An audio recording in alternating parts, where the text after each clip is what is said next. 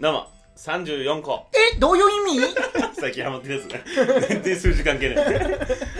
第34回堀口とマンナロ飯坂屋ラジオよろしくお願いします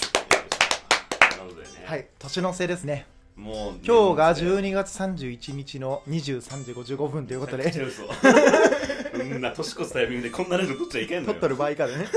撮っとる場合からし聞いとる場合からね確かに年越した瞬間た俺らジャンプしないといけないからね そうよ年越した瞬間ね地球いなかったってやつがいないからね今年も毎年やってるか俺の幼なじみはそれ飛んでね降りてこれなかった 帰らない人にらマジで帰らないそとれちでょっとうんずーっと行っちゃってうわそれ残念な俺らはそれなんないようにねもうちゃんと気をつ私けても食いつけてやろう、うんちゃんとね地に足つけてねこのラジオも頑張っていきたいかなと思いますめちゃくちゃいいオープニング撮れた こんないいオープニング初めてだ よ これ録音して使いますぜずっと というわけでね、まあ、今回は、まあ、珍し 珍しいとか言っちゃあれなんだけど、うんお酒を飲んでるんですね今あー 今までさずっと設定の中ではそう居酒屋で、居酒屋だからうん飲んでる、うん俺ら飲んでる雰囲気でやってるって言ってたけど全然最初の1回とか2回ぐらいし か一回しか飲んでなかったお酒買うのめんどくさ いし今なんかその後バイトがあるからとか、ね、そうそうそういろいろあって日はもう無敵の人なので、うんでんこちら私たちが今飲んでいるのは、はい、黒霧島ですねもう黒霧島飲んだら負けない よね黒霧島黒霧島はお酒も飲むしむしこの後車も運転しますダメなんだよなダメなんだ全然ダメなんだよ極中ラジオになっちゃうそれはそれで面白そうかもしれない今日は罰がありましたペナルティーでご飯抜きですそう囚人番号が最初に読み上げら れる803番とか言って803番とって302番とって獄中ラジオお便りが検閲されるからほぼ見えないピーだよほぼピーなんだろうな、これ。 というわけで、今 回。中身いかないとうん。はいで今回そ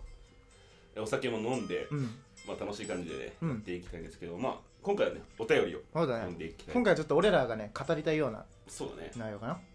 はい、えー、DJ 田中さんからはい、ありがとうございます。た、えー堀口さんモンナさんこんばんはこんばんは。お二人ともお笑いが好きだと思うのですが、うん最近特に影響を受けたお笑い芸人さんをおうえー一組挙げるとしたらどなたですかってこれはもうテンションバカ上がりだよ。もう ねお笑い好きですから、私たちい俺はあの、氷川きよし。やー最近 最近氷川きよしに影響を受けるのなかなか珍しいけど ねお笑いでもないし。あ確かとにこんばんはでもねえし。それはこんなのはいいよ別に送ってしまうタイミングだから、真面目なところで言うと、うんもう影響を受けたでしょ。人生で言うと、やっぱり、り、まあ、最初に、その、お笑い芸人で、うう、んんネタを追っかけたのは、サンドウィッチマンで、はいはいめちゃめちゃ影響を受けたっていうかそう俺のこう あやべえ俺今ささみ食食いながらビー フジャーおキーつまみにさビーフジャーキー食べながら やってる俺食べかけ2つ作っちゃった1個かじって置いてトークしてもう1個取ってかじって置いてってやってるからパックマン2つできちゃっなんでささたみどうしようまあいいやそうあラーメンズあーラーメンズにまあラーメンズね、めちゃめちゃ影響を受けてる俺はコントをねやってる人たちで最近その小林健太郎っていうインそのタビューネタとか書いてた方が、まあ、引退するっていうこと、表舞台から出るなくなるってことで、ちょっとまたね、名う前ん聞いたなっていう人もいるかもしれないんだけど、まあ、世界観がとにかくすごくて、お笑いなんだけど、ただ笑わすだけのコントっていうよりかはう、んまだ喜劇ですよ。お笑いとね、うん演劇の間というか、間間う、ん、もう作品として仕上がってるような、バカバカしい面白さもあるんだけど、ちゃんと練られた、練り込まれた、そう計算され尽くした世界だなって。終わった後にすっげえなるんだよねあのそうなんだこれはっていう。うん確かにそれは影響を受けるわそれが、まあ、人生で言うとで最近で言うと、まあ、あの俺あんましその気に入った芸人のネタしか見てなかったんだけど、あの伊藤慎吾というねゲストで何回か出てくれた、あいつがもう無類のお笑い好きで,、お笑い好きでねそういろんな芸人さんをこう勧めてくれんだよねうん、うんこういつはネタ面白いみたいなここは今期待の若手だみたいなで一緒にネタとか見たりとかして中でまあ影響を受けたのは日本の社長はいはいはい今回の m 1でも敗者復活まで、ねその出てましててそう伝説のね伝説のねもう階も級うだったねあの YouTube に上がってるかあら敗者日復活本の所長のやつは m 1グランプリの動画見てほしい、あれあれは一番面白いネタではないですよ でも穴場においては一番面白いめよっちゃ面白かったね穴場においては一番面白いちゃんと正統派の面白いネタもあるんだよねそうそうそうそうちゃんとちゃんと笑かすネタもあるんだけど着眼点がすごかったりとかその目のつけどころだ付ねけどころ、うん、がまあいやそれネタにするんだっていうのもあるしあとなんか絶対賢いネタを作れるはずなのにうんすげえ勢い任せのネタやったりとかするじゃんあーあれでね相方を痛めつけるだけと かさそう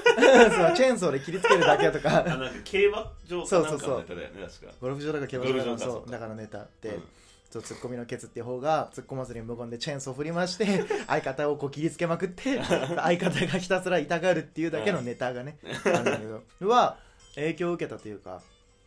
まあラジオで前話したかもしれないんだけど、うん俺最近そうネタを書いたりとかしてんだよねそうねアマチュアながらね出ますね書いたりしてでねアイデアだけのも込みだと俺も慎吾も数百ずつぐらいへえででもすごいだいぶその影響は受けてるわ見てからああこういうのもちゃんとやったら面白いんだあうん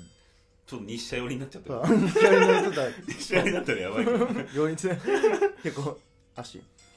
影響を受けたかともかくとして最近めちゃめちゃ面白いなと思ったのは金属バットかなああまあでもずっと言ってるよねだけども結構昨前からか、うん、割とそれは、うん、すごい好き日では確かにね何きっかけかすらも覚えてないけどうんなんかあのエキセントリックな見た目うんで、言葉遣いもねボツとロン毛でねこ ってこっての関西弁でもう坊主とそのロン毛ガリガリでそっちがツッコミかいみたい な確かにねてなんだけどまあなんか結構ベタなあれもあったりとかして、ちょっとワールドセンスもすごくいいしそういう意味では好きな芸人さんかな確かにねこめれちゃくちゃそのモノが出してる芸人さん最近好きな芸人さんだから、うん金属バットもそうだし、うん日本の人もそうだしあと最初の一番最初にえどういう意味どういう意味あの蛙亭っていそううコンビだけど心3組全部癖強いっていう、あやっぱね、まあ王道も面白いけど、王道でううまい人も、まあ、もちろん面白いけど、うんなんかかっけえなってなるのはやっぱこう確かにねそうあえてこう邪道で進んでるところとかがね、それ笑いになるのを笑いに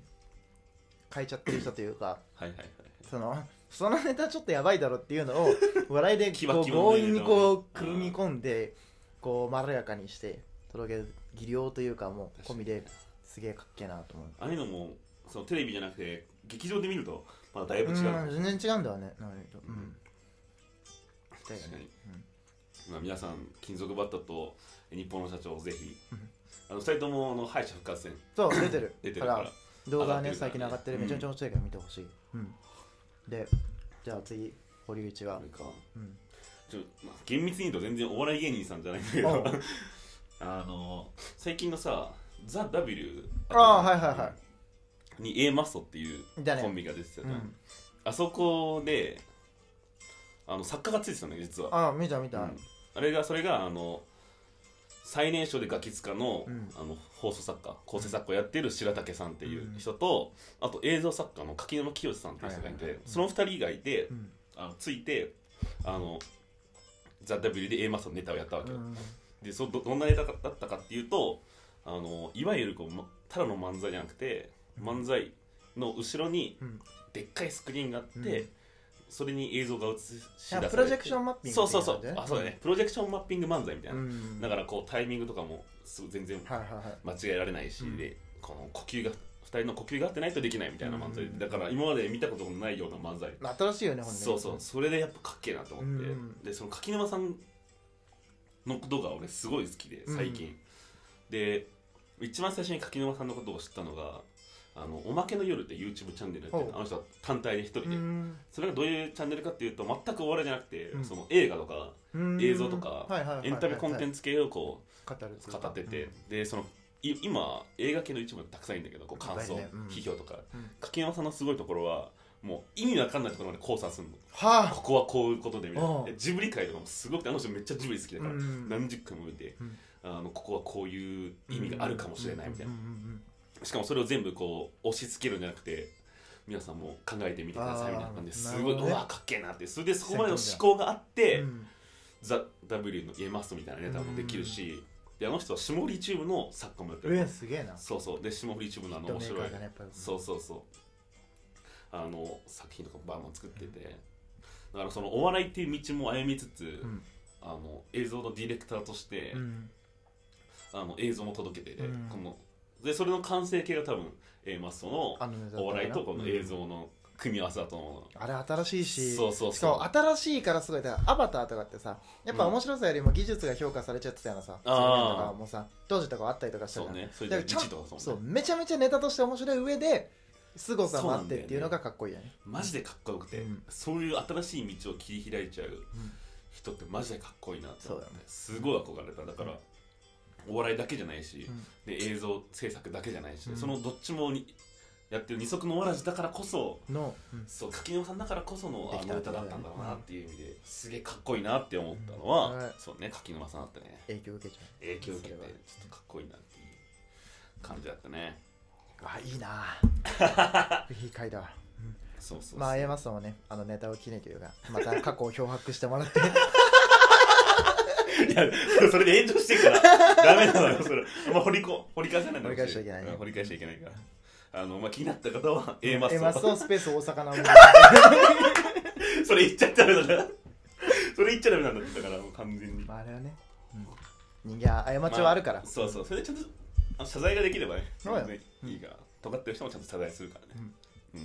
て感じでまあそうだねでも最近ほんとまたお笑いの波みたいなの来てるよいや来ねてるよねうん、第7がやっぱ引っ張って M1 も面白かったし一回勢いつけてくれてうん実力派と言われるような人たちがね、うんまたどんどんどんどん出てきて確かに面白くなってきた ね本当にそうよで俺らしまだ全然お笑いのことについて語り足りないからあもう本当に足りのないお便りうんおバンバン笑い送っにて関するお便りをバンバうんン確かに欲しいかもしれないそうだね、ん送ってくれたらガンガン語そうそうりますそよう別に他のことでも全然いいんだけどうんお笑いだったら多分無限に語れるからねで最悪慎吾を呼んでねうん、うん、 3人で語ったら多語れ分るまあ慎吾は50本ぐらいで机バンバン叩いちゃった から苦情が来るから確かにじゃあじゃあ ぼちぼちバイバイ